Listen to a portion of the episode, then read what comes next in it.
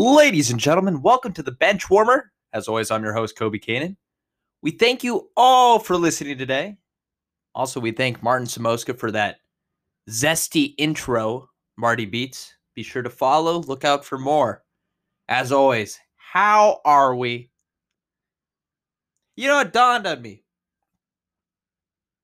I sort of came across as a shrink my last episode on marathon running, the art of challenge, telling people how to live their lives. Life lessons from a 20 year old who hasn't accomplished that much. A shrink. And then it came to me. I had an epiphany, an epiphany, if you will. I've always been like this. I've always been a shrink. I've always thought I had I possessed some form of bizarre wisdom. Maybe because I used to watch Star Wars. Always thought I was a Jedi Knight. The lessons of Yoda and Obi-Wan Kenobi followed me everywhere I went. Do or do not. That's a terrible Yoda impression. I will not go further. I do apologize. Preschool, I said, when they said, What do you want to be when you grow up? I said, Luke Skywalker. I'm still not Luke Skywalker. So I feel I have this weird desire to give wisdom that sometimes doesn't make sense. Like, whenever my friends ask me advice, for some reason, I always quote movies that don't make sense and pass it off as my own advice. Great example of it. One of my friends was asking advice on just life. And I quoted Wedding Crashers, of course. Just a terrible, terrible. It wasn't Ma, where's the meatloaf? It was some some other obscure advice. It was either from that or old school, some form of a Vince Vaughn movie. Because when he starts rambling, you listen. So the guy who I'm giving this advice to thinks it's amazing. Wow, Kobe, your your your wisdom is unique. I really appreciate it. I get a call four hours later. Hey, Kobe, you'll never believe what was on TV today. Wedding Crashers. Great effing advice. Yeah. Why do I film and TV and movies? They instill so much wisdom that you pass off as your own. Got me thinking. There's certain traits as a child that just follow you. Because when you look at yourself as a six year old, you're like, oh, I wonder what I'll be like in 20 years, 15 years. How different will I be? And damn it, you're no different at all. You are the same person. Maybe a little taller, bigger head, hairier knees, bigger shoes, more cuts and bruises, more expensive haircut. Some of us are still wearing clothes from the Gap. But you're basically the same person, same mannerisms, same behavior, talk the same way, same working vocabulary for some of us who haven't matured.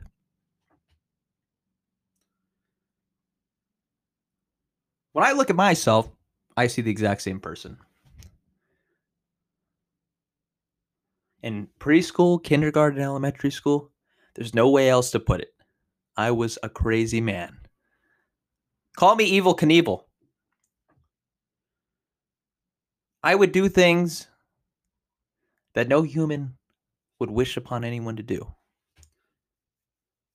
I gained the nickname in my household and among friends as head first. Because I'd basically go into anything head first. I remember I, in my elementary school classes, I would think it'd be funny to um, knock on my head like this. And I'd be like, oh, it's hollow. So I'd have every kid in the class knock on my head. How bizarre. Teacher just walking into a class full of 30 kids with 20 kids knocking on the, the Filipino kid's head saying it's hollow. Teacher was probably thinking, well, shit, we're fucked for this generation. He's not wrong. And there is no filter either. It's funny because kids are the most honest people. They will ask you anything. I remember I went up to my teacher, why aren't you married? Why don't you have kids? This is what I'm asking to a 35 year old teacher who doesn't want to hear that. I don't, I'm not thinking. I'm not using my brain. Why does your mom live in one house and your dad lives in the other? That's what I'm asking other kids. That's what I'm asking other kids. Kids are honest. You want to talk about politically correct? Take a look at our children. So I was head first. There was no out of bounds in my life. We're we're gonna go sit on the couch. We're jumping head first. Going into the water, head first. Jumping into the shower, head first. Going on the toilet, head first. I know it's a little nasty, but it's a reputation, people. But this head first reputation obviously had to come with some ill will. Ill will. Ill will. Some of you might not be familiar with the phrase, but almost every child should. Every person has had ill will in their childhood. They've done stupid things. They've caused harm to themselves and others by the decisions we make because we don't have that part of our brain developed yet that says, oh, I don't think we should jump off this play structure. Before I go off on a tangent, I'll give you a little short story that really demonstrates this ill will and headfirst mentality. So here we are. You know, I need to stop saying so here we are. You can make a drinking game out of it if you watch all my listen to all my podcasts. The amount of times I say here we are. So here we go. Just kidding. So I'm a 6-year-old on a play structure in Santa Monica. Cloverfield Park. Very nice playground. You know, it's one of those playgrounds you look forward to because it's just giant. Playgrounds as a kid were the craziest thing. You had the kids on the swings who were, you know, singing to themselves. Kids running around like crazy. Kids going down headfirst on the slide. Kids fighting in the sandbox. Then there was me. I was like Usain Bolt out there. I was just running circles around the play structure, running into anything that moved. But this playground, the architect of it is a moron. Now, when you design a playground, personally, I have no experience. You would think you would discuss, you would design one that is childproof, that ca- can't cause any injury so at this specific playground, they designed a play structure that had a rope entry where you know you climb a wall but you're holding onto the rope at the same time. There are 25 year olds who can't do this, but they expect a six year old to climb it in no time. Now, let me come back to the idea when I mentioned the influence that movie, films, TV have on a young child you think it's real life. So I'm climbing this rope structure. Climbing this rope structure. And it's funny when you picture yourself in third person, you never picture yourself. You know, like when you're picturing yourself in third person doing something cool, you're like, I'm Indiana Jones. I'm Luke Skywalker. I'm Tarzan when I'm climbing this rope. When in reality, you're a you're a four foot five little Filipino kid with a bowl cut who's got no upper body strength and has no idea how to swing. So we're climbing this rope. My brother's in front of me. He made it up the rope easy. He was a little taller, two years older. I mean, he de- he had developed some sense, some maneuverability, some common sense. He knew what he was doing. Now, head first had different plans. So here I go. Climbing up the rope, step by step. And then I don't know what happened. maybe a switch flipped, and my brain went, I'm Tarzan. I'm Luke Skywalker. In my mind, I was visualizing the scene, visualizing the scene from Empire Strikes Back when Luke Skywalker swings from the bottom of an AT-AT on a on a cable and and and, and destroys it because he's hanging off the cable.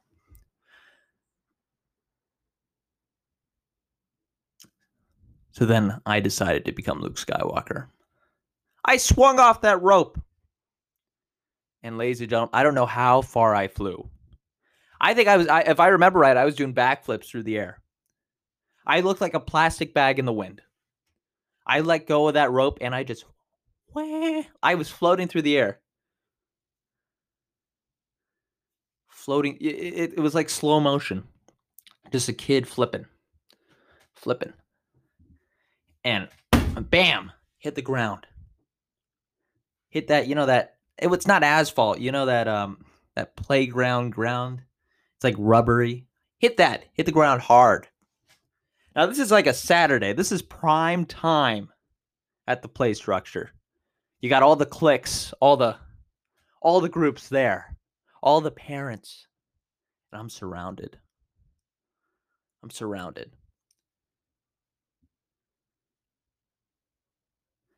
It looked like the 3rd Street Promenade when all the people gather around a street performer. Hundreds of people and there's like hundreds of kids surrounding me. It looked like a scene from the Children of the Corn when they were sacrificing someone. So I'm laying on the ground and I rise. Now, I don't know what's going on. I just flew. I just went for a joyride. So I'm seeing stars. At this point, I was not feeling like Luke Skywalker. Lower hurt. And I get up you know, and I see all these kids' faces of curiosity and all these parents of curiosity turn into turn into fear. And then I'm just surrounded with the screams of young children and some parents. Some parents.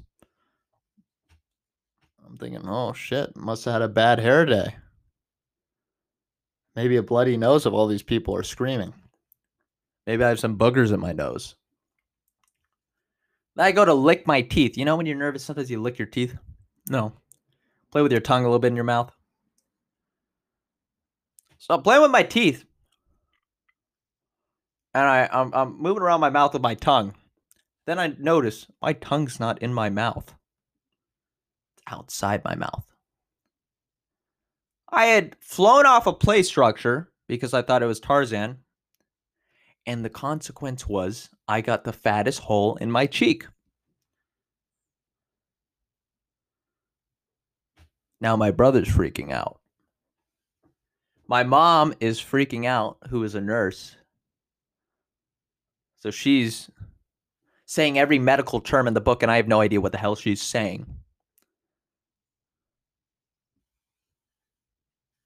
I'm not freaking out. I'm like, ooh, I got a hole in my cheek. That's pretty sick, man. No idea, not thinking of what's going to happen to me. My mom's going, What happened? What happened? And I'm not going to tell her the truth. As your kid, you never tell your parents the truth that you're responsible for it. So I go, My brother Jake pushed me off the play structure. Blame your brother when it comes to when the when when the when it gets bad, people. Blame it.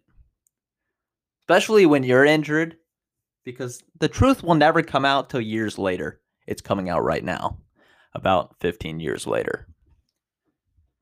So I got this hole in my cheek. So for viewers who are listening, well, I mean, that's the only way that you're going to see this. Uh, why do I keep saying you're going to hear this podcast? The hole in my cheek, you could have put like two quarters. That's how big it was. You could see my like you could see my tongue from the side of my face because of the hole. You could put your fingers in your mouth and touch the other finger on the other side. It was sort of awesome. We didn't really get a photo. This was pre smartphone iPhone age, which is a damn shame because the people listening, if I had Snapchat, man, I would have been doing my Joker impression. You know, I got these scars. You know, I got mother got, the-" you know, I would have been doing that the whole time. It would have been content, people. It would have been content. So I would have used my injury for social media fame. So I, you know, all these kids are surrounding me, and all these parents who think they know what the hell they're talking about are going, "Oh, you know, he's got this, blah blah blah blah blah." I'm shocked I didn't break a bone. I mean, I flew, people. I, I must have gone like 50 feet in the air, and just bam, no broken bones, just a hole in the cheek. So, I mean, I'm pretty lucky. I could have broken my neck, lost an earlobe or something, lost a toe. I got this hole in my cheek as I mentioned many times. If anyone is listening to this, I want to know what the count is on how many times I've said hole in the cheek. So I got this hole in my cheek. We got to get him to the hospital, emergency room, ASAP.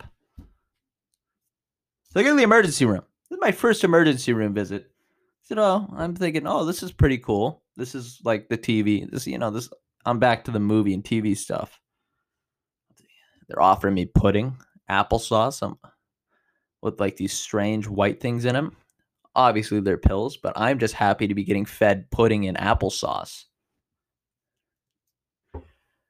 And all the, uh, I don't know why. I don't know. They were doing a class, but there's like eight doctors in there. Some students, possibly. Some residents. And they're all debating, oh, what should we do? What should we do? Stitch him up. Da da da da da da. And my mom's thinking, what's gonna happen to his face?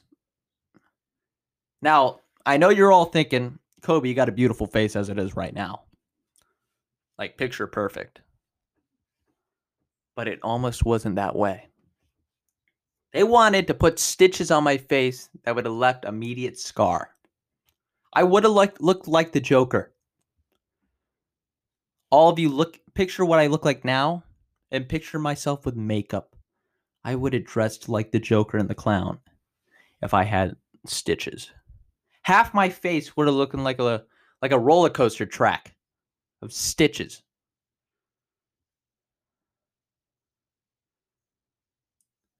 My mom was not having it. There weren't many other options, but the only other option was plastic surgery.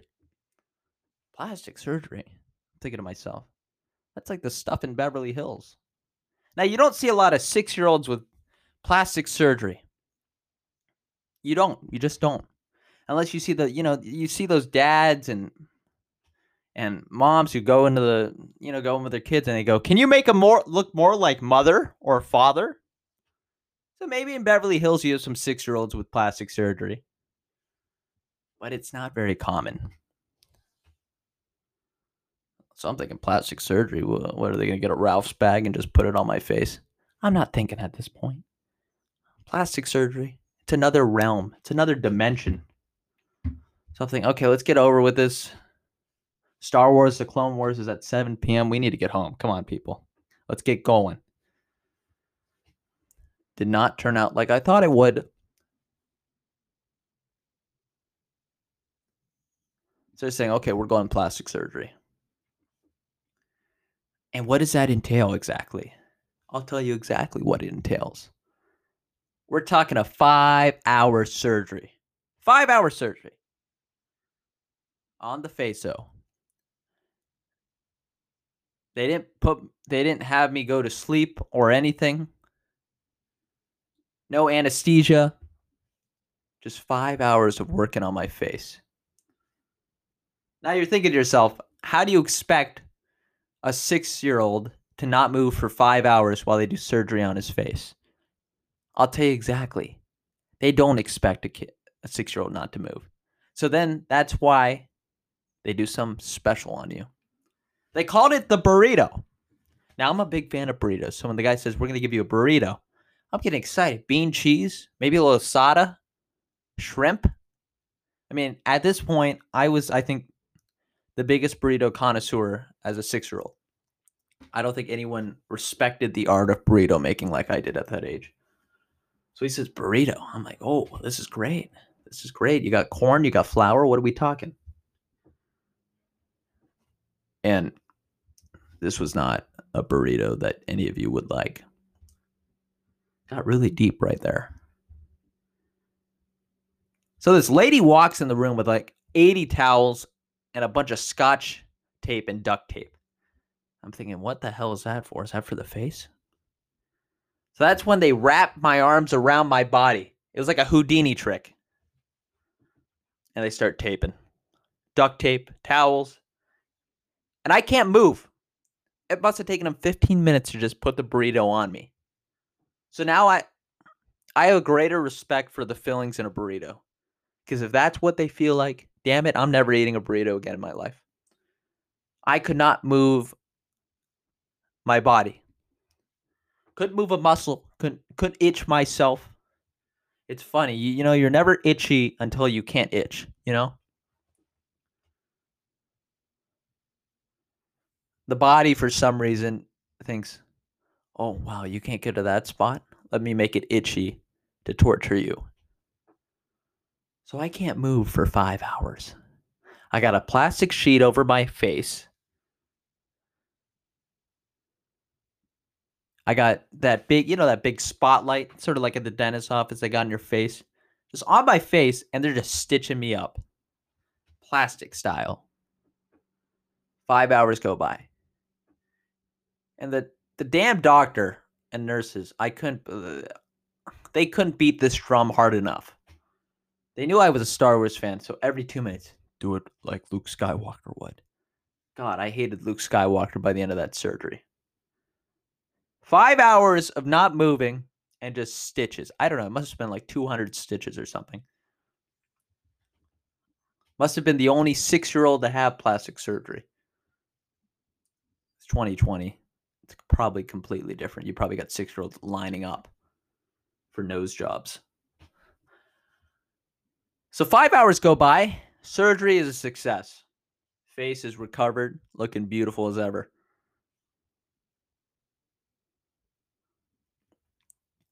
But the aftermath of the surgery was interesting. You see, I had to wear a a bandage over my face for like 3 months. And then I had to go back to school. And man, did I use that war story. That war story, I beat it like a drum. I think I must have told kids I got like shot in the face or something. They must have been telling their parents, what six year old in the Palisades getting shot in the face?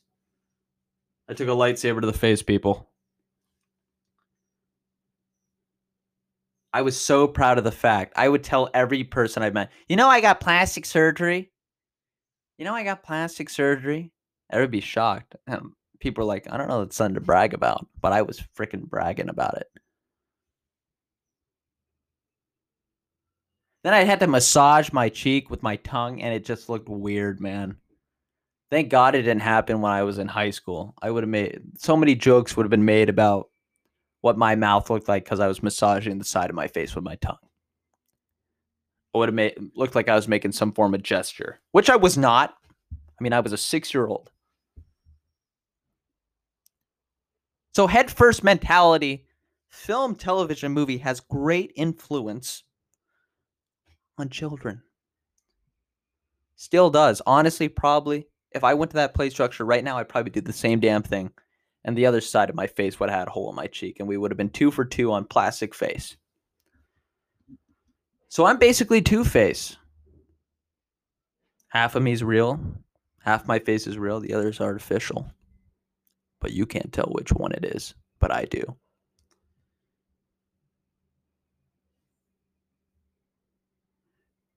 Yeah, there's certain consequences to decisions we make as a young child.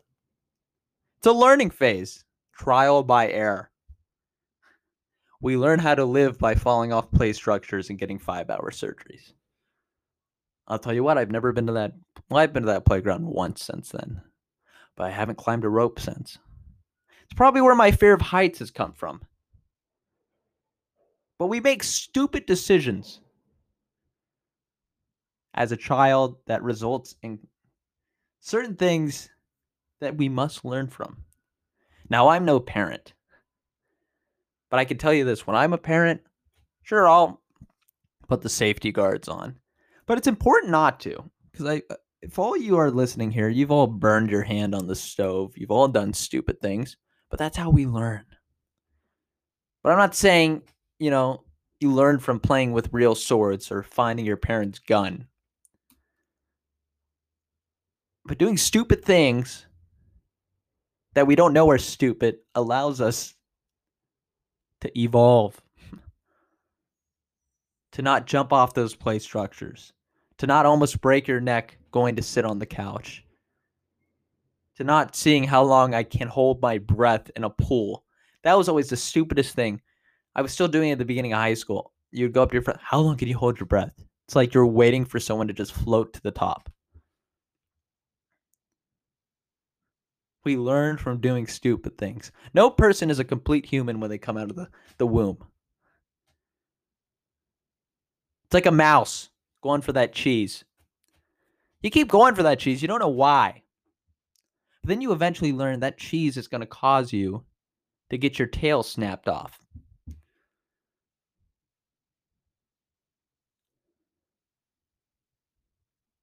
We all learn. We're still learning. See, I'm turning into a shrink again, but I think it's important. You take risks, you risk it for the biscuit. You explore things you don't know in the hopes that you'll learn something from it. Damn it, I learned something from falling off that play structure and getting getting plastic surgery. I became more paranoid, more hypersensitive, if you will. I mean, if any of you know me now, well, obviously you do, you're listening to the podcast. I'm the most paranoid person. Which is funny because as a child, I was not. I was bouncing off the walls.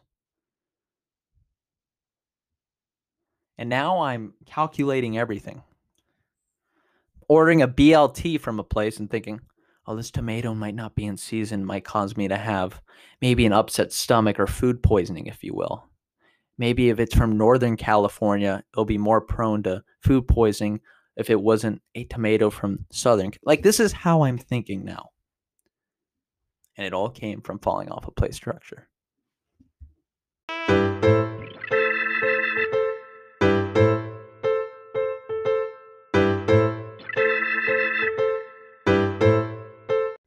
Man, but that story on plastic surgery just got me thinking how fun was it to be a kid?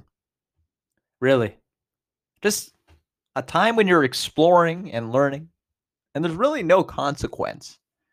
Sure, you'll get a hole in the cheek, but no grave consequence. I remember I used to go to this like youth group thing when I was really young. For some reason, when you're a kid, every time you learn a new word, you want to just use it that whole day. And you're using it completely wrong, but you love that it's a new word and you're using it in your working vocabulary. So you're saying things you don't even know the meaning to, no context, you're just throwing it out there. And this, I think, summarizes what it's like to be a kid and having no idea what the hell you're saying. So we're playing tag at this church. and playing tag with this all these kids, all these boys and girls. And I thought I got someone out. I was furious because I felt that if, as if she had lied. So I turned to the pastor and I go, blah, blah, blah should be out. I tagged her on the bosom. My pastor's jaw dropped. What did you just say? Bosom? Yes. Is there uh, something wrong? I just said bosom. I tagged her in the bosom. I didn't know what bosom meant. For some reason, I thought it meant shoulder. So I'm going, yeah, those are the rules. I tagged her in the freaking bosom. She's got a fat bosom. And she's not out. That's what I'm saying as a kid. Man, did I get a talking to. Pastor took me said, You can't say that, blah, blah, blah. Da da da da da da da. Got in trouble. Because I'm a moron and didn't know what it meant. Trial by error, people. There's certain things you learn as a kid. We don't have filters. We are not a Brita filter. That's the closest I've gone to having a filter as a kid, drinking out of one of those. You just say what's on your mind. You don't care. Oh, you smell today. Oh, you look ugly. There's no such thing as thinking to yourself as a child because you will just say it. And it's funny when you're with your parent at like a store or out of the house or just around other people, you think when you're talking to them, only they can hear you. So you'll be like, wow, that man looks really weird. And, my, and your parents are always like, shh, don't, what, what the hell are you doing? Shut up. You have that, you think you have that secret, like mind to mind only conversations that you're having. Only they can hear you. That other adults are not prone to what you're saying.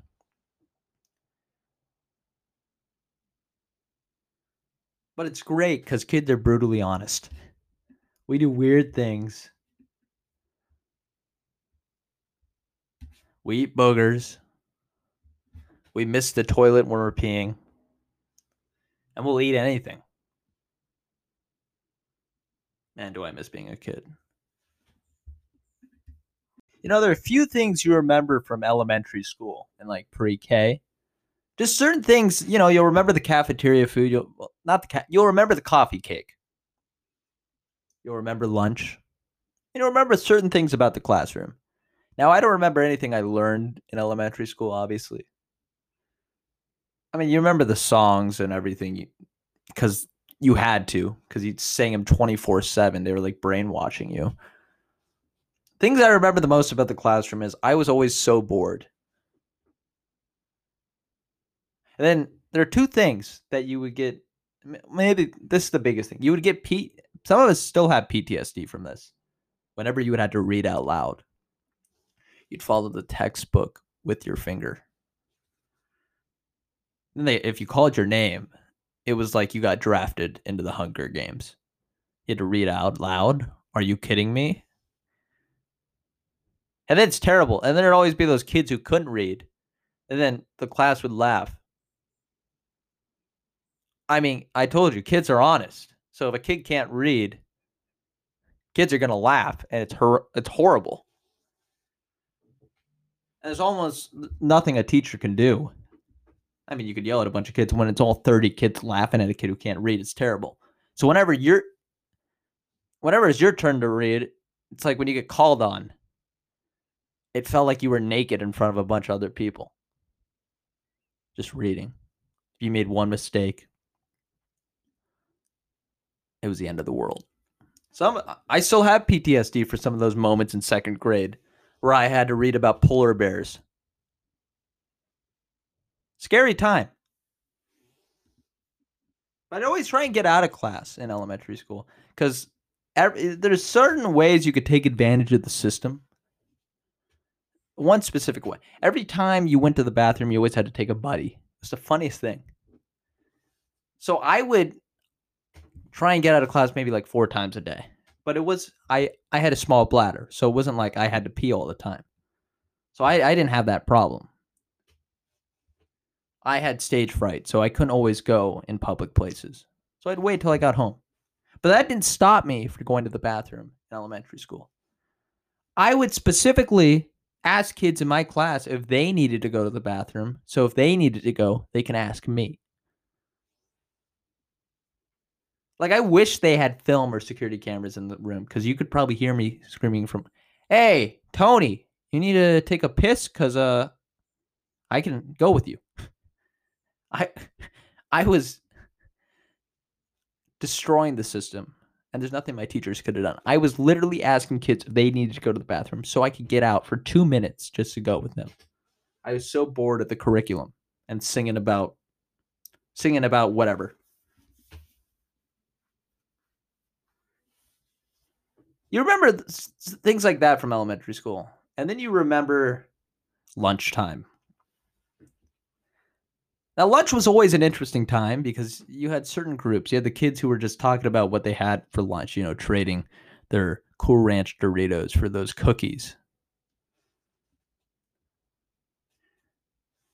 But when you're go to an elementary school in like a nicer area or or like in my case, I went to elementary school in the Palisades.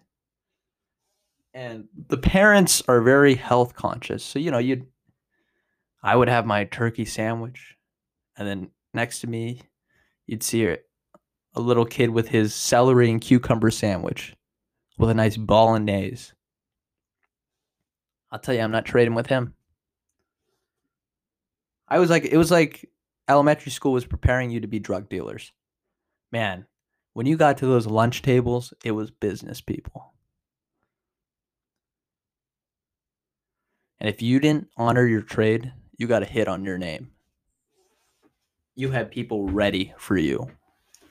You didn't give Tony those Lays, those Pringles, those red Pringles, like you said you would people come after you. Maybe that's why the PE coaches were so about not letting people trade. Because we're like many drug dealers. You could do better than that. What are you willing to give me for these Milano cookies? That's all you got? Tony's got a better offer for me. Why do I keep using the word Tony? There was no Tony at my school. Gerard. Well, I don't know what these names are coming from. Gerard wants these Milano cookies. What's he going to offer me? I'm going to need three days full of his coffee cake. Like it got intense, people. Like we were yelling names at each other. We took our lunchtime trading seriously. So that was one element of lunch. Then another element was the conversations would go sort of like, what did your parents talk about at the dinner table last night? You'd recite everything. I I was at school in 2008, 2000 yeah, when Obama first won and kids would be having debates. There'd be 7-year-olds debating about mortgages and the housing crisis and why Obama should win. It's the funniest thing because when you're a kid, you think you know everything. You think whatever you're saying is the scripture, that you're absolutely right. There were literally six year olds debating about the NRA and climate change and the economy at six years old and why this person sucked or this person sucked. Hilarious banter. Then you got kickball, dodgeball, and basketball.